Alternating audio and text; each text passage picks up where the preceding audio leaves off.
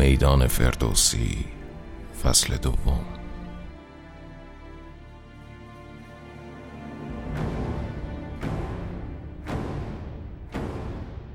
پادکستی برای معرفی و تشریح پنجاه اثر برتر در حوزه شاهنامه پژوهی.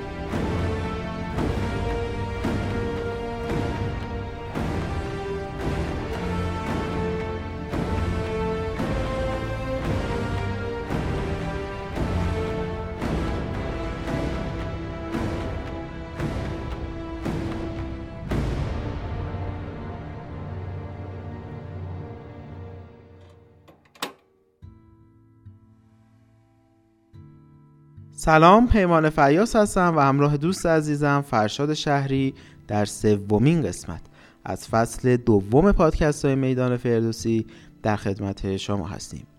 فصل اول میدان فردوسی اختصاص داشت به تشریح پانزده کتاب از پنجاه کتاب برتر در حوزه شاهنامه پژوهی که در فصل اول ما سعی کردیم تفاسیر ها رو خدمت شما ارائه بدیم و تا حدودی می‌تونیم بگیم یک مجموعه کامل از تفسیر های شاهنامه رو در فصل اول ما جمعبندی کردیم. اما در فصل دوم ما مطالب تخصصی تر رو خدمت شما تشریح می‌کنیم. مقالاتی که کمتر وارد تفسیر کلیت داستان ها میشه و بیشتر مربوط میشه به مقالات تخصصی تر یعنی فصل اول میدان فردوسی سطح اول شاهنامه شناسیه و فصل دوم میدان فردوسی سطح دوم شاهنامه شناسیه که حتما مخاطب باید از فصل اول اپیزودهای ما رو گوش بکنه. خب با ذکر این مقدمه که من هر بار باید در فصل دوم حتما ذکر بکنم تا اگر کسی اولین باره که پادکست ما رو گوش میده متوجه روند میدان فردوسی بشه میریم به سراغ دو مقاله که من امروز می‌خوام از کتاب گل رنج های کوهن خدمت شما معرفی بکنم. ما در این اپیزود باز به سراغ جناب استاد جلال خالقی مطلق رفتیم اما از یک کتاب دیگر با عنوان گل رنج های کوهن و دو مقاله بسیار جذاب اولی با عنوان شاهنامه و موضوع نخستین انسان و دومی با عنوان ببر بیان که مطمئن باشید یک روایت بسیار جالبی از ببر بیان رو خدمت شما تشریح خواهم کرد. البته از روی کتاب و قلم جناب استاد جلال خالقی مطلق.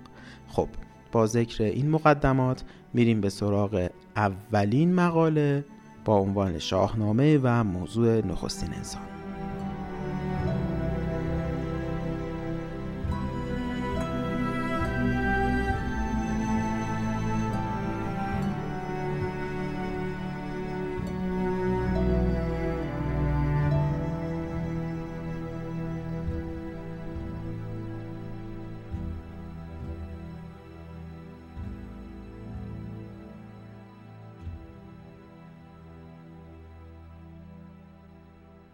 یکی از موضوعهای چشمگیر در جهانبینی ایرانی موضوع نخستین انسان و نخستین شاه است که شناخته ترین مثالهای آن کیومرس و جمشیدند. در شاهنامه برخلاف متون زرتشتی و روایاتی که مستقیم و غیر مستقیم به این متون برمیگردند کیومرس نخستین شاه است و نه نخستین انسان. احتمالا دوستان مطلع هستند که اگر در شاهنامه ما می‌بینیم کیومرس نخستین پادشاهه در اوستا ما می‌بینیم که کیومرس نخستین انسانه نه نخستین شاه. و این تفاوت شاهنامه و متون زرتشتیه. تنها نقطه مشترک میان کیومرس شاهنامه و کیومرس روایات زرتشتی در توافق بر سر عدد سی است که بر طبق روایات زرتشتی مدت زندگانی کیومرس و بر طبق شاهنامه مدت پادشاهی اوست. بر طبق بندهشت کیومرس قربانی پیروزی موقتی اهریمن بر جهان نور می گردد و مرگ کیومرس در واقع آفرینش زندگی است. این مسئله بسیار مهمه. توجه بکنید که آفرینش در اندیشه ایرانی حاصل پیروزی اهریمن بر نوره. برای همین جهان ما پر از رنجه.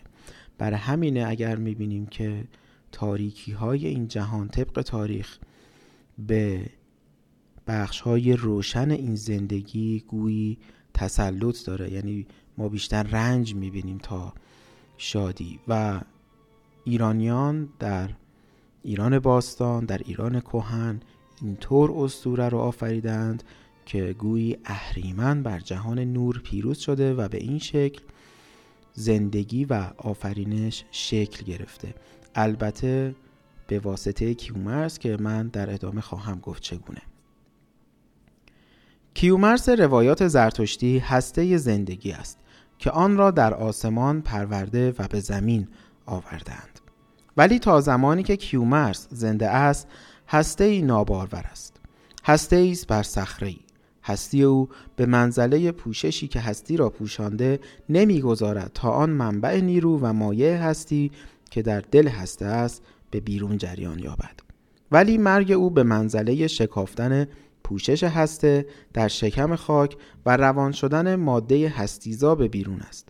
آنچه در این جهانبینی ایرانی نگاهگیر است این است که مزدا خود آفرینش خود را نمی شکند بلکه این کار را به دست اهریمن می اندازد تا اهریمن این نیروی کور و خرد منحرف و مغرور را با پیروزی موقتی خود با دست خیش به تکثیر دشمن خود برساند. خب چرا اهریمن وقتی که باعث آفرینش میشه با قتل کیومرس همزمان انگار داره این کار انجام میده که دشمنان خودش رو پرورش میده. چون در اندیشه ایرانی خلقت ایرانیان باعث میشه که جبهه اهورایی پرورده بشه و بعدها همین باعث شکست اهریمن بشه. من یه بار دیگه توضیح میدم. پس اهریمن بر جهان نور پیروز میشه کیومرس به قتل می‌رسه و آفرینش شکل می‌گیره. باز این جالبه که آفرینش بعد از یک قتل شکل می‌گیره. یعنی مرگ باعث زندگی میشه. همه اینها سویه های تاریک این جهان رو آشکار می‌کنه. سویه هایی که در ابتدا هم داشته. و بخش بسیار جالب توجه این اندیشه اینه که اهریمن با آفرینش اتفاقا مقدمات شکست خودش رو پیریزی می‌کنه. چگونه؟ به این ترتیب که وقتی ایرانیان آفریده می‌شوند در واقع به جبهه اهورایی میپیوندند و در نهایت اهریمن رو شکست میدن اینجاست که ما می‌تونیم بگیم فرهنگ ملی ایران یک فرهنگ پهلوانیه. ایرانی اصلا آفریده شده تا به جبهه اهورایی بپیونده و اهریمن رو شکست بده و کاری جز این نداره در هستی. آمده که اهریمن رو شکست بده. خب حالا می‌پردازیم به شاهنامه ببینیم که این روایت اوستایی در شاهنامه چطور دگرگون شده. از این یک مورد که بگذریم در شاهنامه کیومرس همه جا نخستین شاه است و نه نخستین انسان. از این رو سرگذشت کیومرس در شاهنامه سرگذشت آغاز جامعه است و نه آغاز زندگی چون دیگه نخستین انسان نیست. در شاهنامه اهریمن دیگر آن روح خبیس مجرد نیست که بر جهان روشنایی حمله ور میگشت بلکه او در شمار مردم بد است. یعنی اهریمن استوره در حماسه که شاهنامه میشه مردمان بد. یعنی آدمای بد همون اهریمن هستند که بر علیه مردمان نیک یعنی همون اهورا سلاح به دست می‌گیرند. خب من یه باری تکرار می‌کنم. در استوره ما اهریمن داریم و اهورا. در حماسه اهریمن میشه آدم های بد و اهورا میشه آدم های نیک. سلاح به دست می‌گیرند و وارد کارزار میگردند. نبردی که بر طبق افسانه آفرینش اوستایی میان اهریمن و کیومرس در می‌گیرد در شاهنامه به عهده پسران آنها واگذار شده است. پسر اهریمن به نام خزوران در میدان کارزار سیامک پسر کیومرس را می‌کشد. به همان گونه که در بندهشت مرگ کیومرس مرحله گذر از یک زندگی سترون به یک هستی بارور است در شاهنامه نیز با مرگ سیامک و آغاز پادشاهی هوشنگ جامعه از مرحله ساده گرد همایی آدمیان گام به مرحله مدنیت می‌گذارد. در واقع این اختلاف و اختلافات بسیار دیگر که در متنها موجود است در همان دستنویس های خداینامه وجود داشته است. یعنی فردوسی این تفاوت رو ایجاد نکرده. در منبع فردوسی هم همین گونه بوده. نکته دیگر این که در میان اشخاص شاهنامه یک نفر هست که اگرچه در بیرون از این کتاب از او به عنوان نخستین انسان نام برده نشده است اما در شاهنامه نشانهای آشکاری از تندیس نخستین انسان در او دیده می شود و او سیاوش است. خب اینجا وارد گام دوم مقاله میشیم. اینکه ما در شاهنامه فقط هم در شاهنامه این رو می‌بینیم که سیاوش هم گویی نخستین انسان بوده. در داستان سیاوش وقتی سودابه به شاهزاده جوان و زیبا دل میبازد و راز خود را بر او میگشاید از جمله به او می‌گوید نگویی مرا تا مراد تو چیست که بر چهر تو فر چهر پریست. واژه مراد در بیت بالا از جمله واجه های الحاقی عربی در شاهنامه است. چند دستنویس به ما نشان می دهد که مراد گشته واژه نژاد است. پس تو بیتی که من خوندم به جای مراد باید قرار بدیم نژاد. در واقع بیت اینطوری میشه. نگویی مرا تا نژاد تو چیست؟ یعنی سودابه داره از نژاد سیاوش می‌پرسه که بر چهر تو فر چهر پریست. سیاوش سپستر در پاسخ سودابه چنین می‌گوید. و دیگر که پرسیدی از چهر من بیامیخت با جان تو مهر من.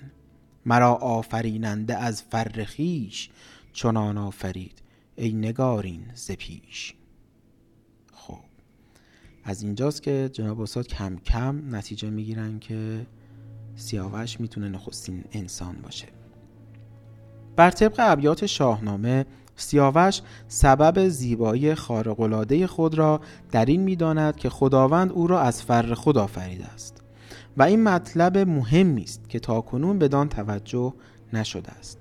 فر در اینجا جز آن فر شاهی است که به همه شاهان ایران نسبت می‌دادند. به سخن دیگر سیاوش خود را مانند کیومرس و جمشید دارای فر خدایی می‌داند.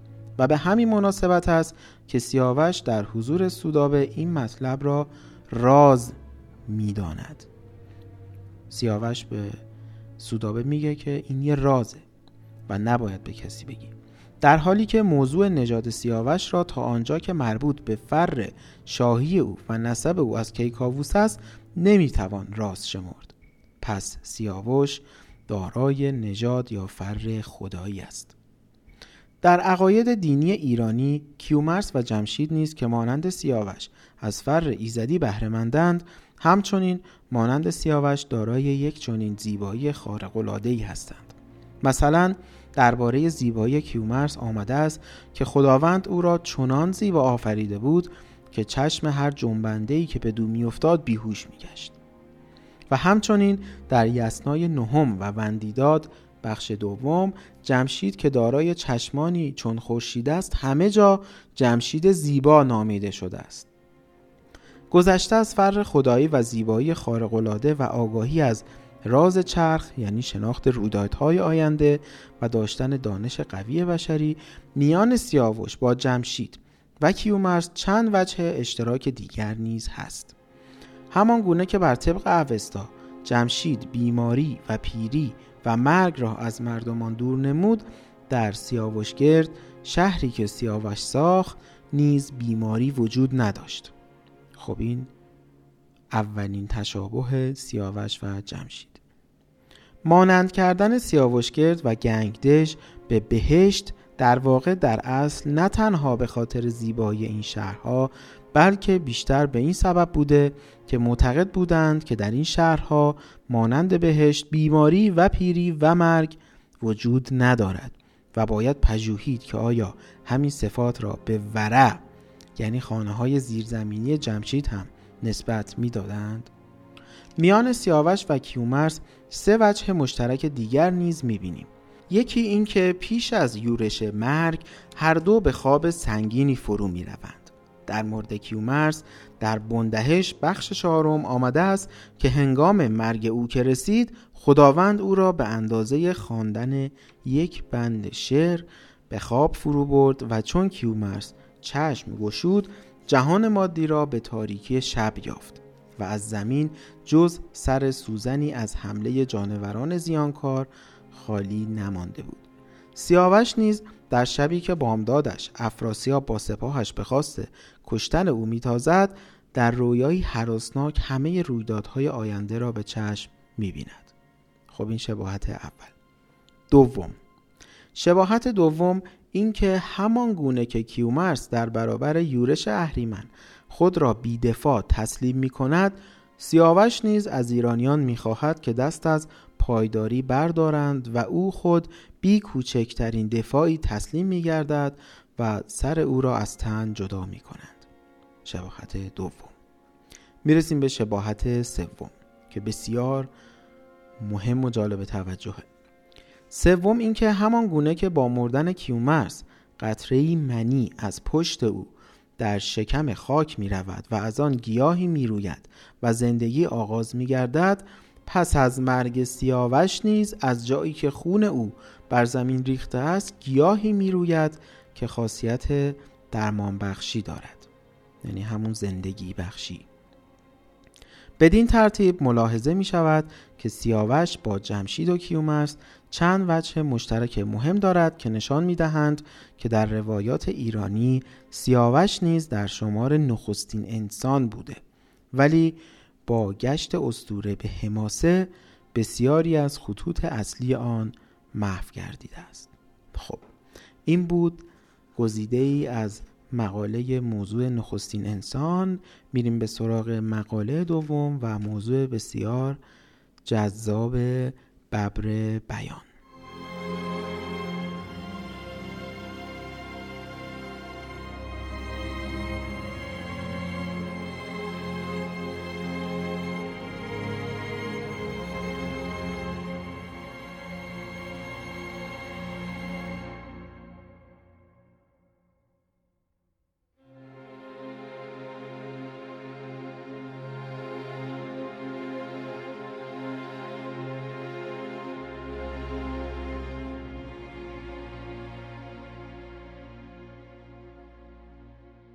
خب قبل از اینکه من روایت بسیار جذاب این مقاله رو خدمت شما بخونم می‌خوام حرف نهایی جناب استاد رو همین اول بگم. از نظر جناب استاد جلال خالقی مطلق در ببر بیان ببر یعنی اجدها ببر که به معنی جانور درنده است میشه اجدها نه منظور این ببرهایی که امروزه می‌بینیم. و بیان در واقع نام مکانی در هند بوده. که نام اصلیش هست بیانه یا همون بیانه که جایگاه و سرزمین اجده هاست. طبق روایتی که در یکی از دستنویس های شاهنامه موجود هست رستم به جنگ یک اجده در هند میره و وقتی اونو می‌کشه دستور میده از پوست این اجده ها جامعی براش بدوزن که این جامعه جنگی میشه همون ببر بیان که گفتم. دلیل نامگذاریش هم دیگه مشخص شدش. ببر میشه اجده ها اجده هایی که رستم کش در کجا؟ در بیانه. پس میشه ببر بیان. اما خود روایت بسیار جذابه. من برای شما می‌خونم. این روایت در شاهنامه نیست. من باز تاکید می‌کنم. صرفا در یکی از دستنویس های شاهنامه اومده. اول به مقدمات بپردازیم. در اساطیر ایرانی چند تن از شاهان نخست میرنده نبودند ولی سپس مرگ بر آنها راه یافت. بر طبق زامیاد یشت چنان که در شاهنامه هم آمده است جمشید میرنده نبود. ولی پس از آنکه خود ستایی کرد و سخن به گذاف راند و زبان به دروغ آلود فر ایزدی سه بار از او به صورت مرغ و ارقن جدا گشت و از آن پس جمشید میرنده گشت. کیکاووس نیز نخست از زمره بیمرگان بود ولی پس از آنکه آز چیرگی بر آسمان بر او راه یافت فر ایزدی از او گسست و میرنده شد. فریدون نیز نخست بیمرگ بود ولی سپس مرگ به دو راه یافت. سبب راه یافتن مرگ بر فریدون روشن نیست. به حدس وست که یک پژوهشگره شاید علت آن چنین بوده که فریدون با تقسیم جهان میان پسران خود تخم کینه را در میان آنان پراکند. به گمان نگارنده شاید علت اصلی همان نفس تقسیم جهان و سپردن دو بهره از آن به سلم و تور بوده است که برخلاف ایرج از فره ایزدی بهره نداشتند. و در نتیجه دو بهره از جهان به دست فرمانروایان ناسزاوار افتاد.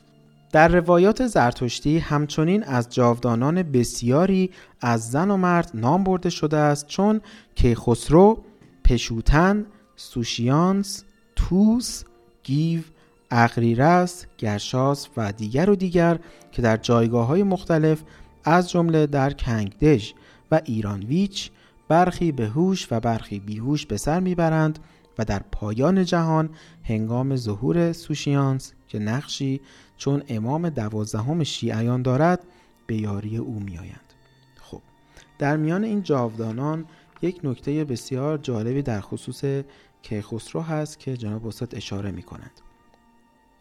در واقع چشمه که کیخسرو نیمه شب تاریک در آب روشن آن شستشو می کند چیزی جز همان چشمه آب زندگی نیست. منظور همون چشمه که کیخسرو قبل از ناپدید شدنش. در پایان داستان کیخسرو در اون شستشو می‌کنه. اگر مخاطب این خاطرشون باشه کیخسرو قبل از اینکه ناپدید بشه در یک چشمه شستشو می‌کنه. و این چشمه همون چشمه آب زندگیه. یعنی چشمه آب روشن در جهان تاریکی که کیخسرو با رفتن در آن عمر جاودان مییابد. منتها نه در جهان و در میان میرندگان بلکه زنده به یزدان میپیوندد. یعنی چشمه مانند چشمه حیوان در رمان اسکندر نقطه پایان جهان است و از آن پس سرزمین جاودانان آغاز می گردد که برای ورود بدان باید نخست در آب این چشمه شستشو کرد. مشروط بر این که رهرو را پذیرفته باشند.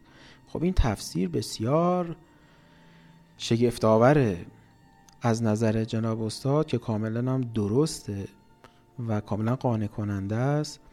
این چشمه ای که کیخسرو با شستشو در آن بعدش ناپدید میشه چیزی نیست جز چشمه زندگی یا همون آب حیات که این چشمه در نقطه پایان جهان هم قرار داره و می‌بینیم که بعد از اون جهان برای کیخسرو به پایان می‌رسه و سرزمین جاودانان آغاز میشه. خب مشخصه که سرزمین جاودانان در این دنیای مادی جایی نداره و باز هم مشخص میشه که چرا همراهان کیخسرو نتونستن به جایی که کیخسرو رفت اونا هم برن. چون مشروطه که رهروی که در این راه قدم برمیداره باید پذیرفته بشه و باقی شخصیت ها از جمله جاودانان نبودند.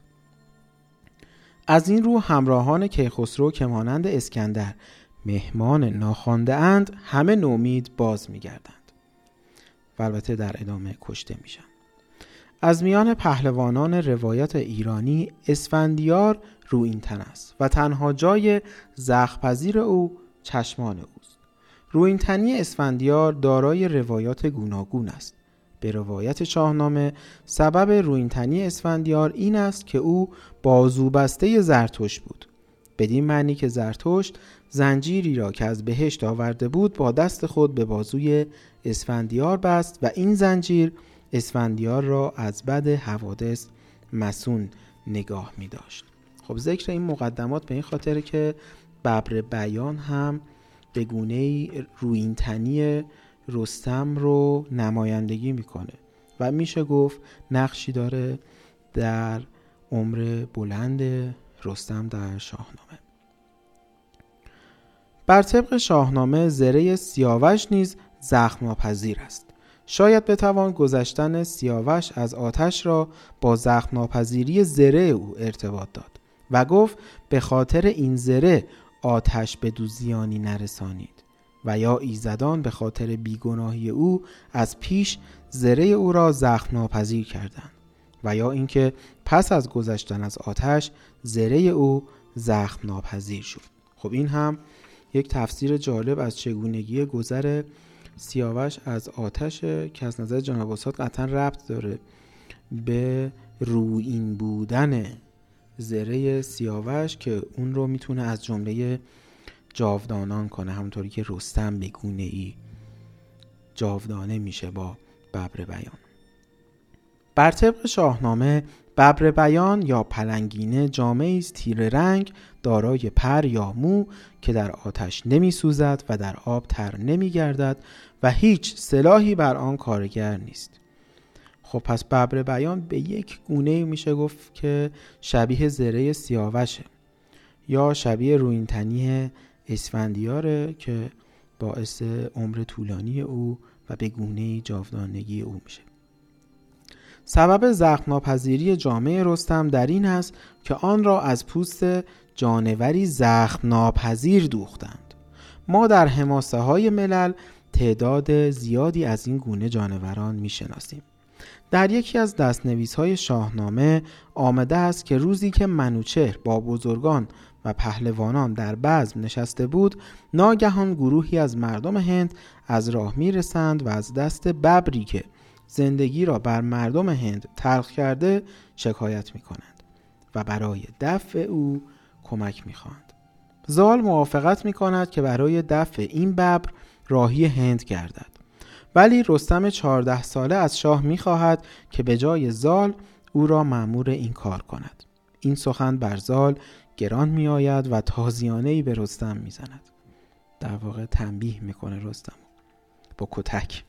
سپس با سپاهی که به شمار دوازده هزار به سرکردگی کشفات و قارن است به راه میافتند. پس از رفتن سپاه گودرز رستم را به خانه برده و گوشمالی میدن خب اینجا خیلی جالبه. رستم را اول زال یک دور کتکش می‌زنه و بعد میسپاره به گودرز تا اونم رستم رو به یه گونه ای تنبیه کنه. آدم یاد روایات گذشته میفته که بچه ها اول هم از پدر مادر کتک میخوردن و بعد از همسایه و فامیل. اینجا رستم بیچاره هم به همچین وضعیتی میفته رستم چهارده ساله. در هر حال رستم خود را از دست گودرز میرهاند و پس از برداشتن سلیح نیای خود یعنی سام اسبی از استبل برگزیده و به سوی هند میتازد. گودرز به تعقیب رستم می‌پردازد و پس از رسیدن به او و دلجویی از او هر دو به اتفاق و به شتاب به سوی هند میتازند تا مگر هرچه زودتر به زال برسند. سرانجام هنگام شب به سپاه زال می‌رسند رستم تصمیم می‌گیرد که ناشناس به لشکر زال بزند و از گودرز قول می‌گیرد که راز او را با کسی نگوید. رستم هنگام روبرو شدن با کشفات و قارن خود را البرز مینابد و سپس در نبرد تن به تن هر دو را مغلوب و اسیر می کند. پس از آن با زال می جنگد. یعنی رستم به صورت ناشناس با زال وارد جنگ میشه. توجه بکنید رستم 14 ساله. پس از آن با زال می جنگد و چون کار نبرد به درازا می کشد قرار می‌گذارند که دنباله نبرد را به فردا بیاندازند. رستم به زال پیشنهاد می کند که اگر کین ببر بیان را به او واگذارد او در مقابل حاضر است دست از نبرد با او بکشد ولی زال نمیپذیرد. خب توجه بکنید که کین ببر بیان یعنی به اون ببری که قرار بود باهاش مبارزه کنن که البته یک اجده هاست وصفش در ادامه میاد گفته می‌شد ببر بیان یعنی اجده های شهر بیانه. ولی پیش از آغاز نبرد ناگه گرد تیرهی برخواسته دیوی از سوی چپ رستم خود را به میدان میافکند. زال به جنگ دیو می شتابد دیو باز سنگی پرتاب می کند که بر اسب زال می خورد و در اثر آن اسب جان می سپرد و زال بر زمین می افتد. در این هنگام رستم که جان پدر را در خطر می بیند به جنگ دیو می شتابد خب رستم و زال دارن با هم می جنگن یک آن دیوی میاد و توجه هر دو به سوی دیو جلب میشه و شروع می‌کنن با دیو مبارزه می‌کنن. سرانجام رستم دیو را مغلوب می‌کند. توجه کنید نزال رستم دیو را مغلوب می‌کنه. پس از این واقعه همه با هم همراه میگردند و آزم نبرد ببر بیان می‌شوند. خب این مسئله باعث میشه که زال و رستم رابطهشون بهتر بشه. یعنی وقتی زال می‌بینه که رستم میاد جونش رو نجات میده و زال رو از چنگال دیو بیرون می‌کشه و باعث شکست دیو میشه. خب زال اینجا دلش نسبت به رستم نرم میشه. البته همچنان زال نمی‌دونه کسی که روبروش رستم پسر خودشه. ولی از هویت واقعی رستم هنوز جز گودرز کسی دیگر آگاه نیست. پس از رسیدن به هند و چند شب خوشگذرانی در مجلس رای هند سرانجام به نبرد ببر بیان می روند. در پی جنگ با ببر اول زال به جنگ می رود ولی چون حریف ببر نمی شود باز می گردد و بعد از زال رستم به جنگ می رود و ببر را شکست می دهد.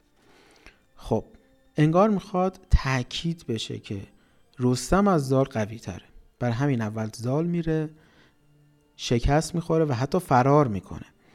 و بعد رستم میره و دیو رو یا همون ببر رو یا همون اجده رو شکست میده. ما در شاهنامه هم بارها می‌بینیم که به این تاکید میشه که رستم از زال قوی تره. دلیلش هم اینه که زال اصلا نماد خرده. بر همینم هم با موی سپید به دنیا میاد. انگار از همون اول یک پیر جهان دیده است و به همین دلیل اصلا اسمش زاله.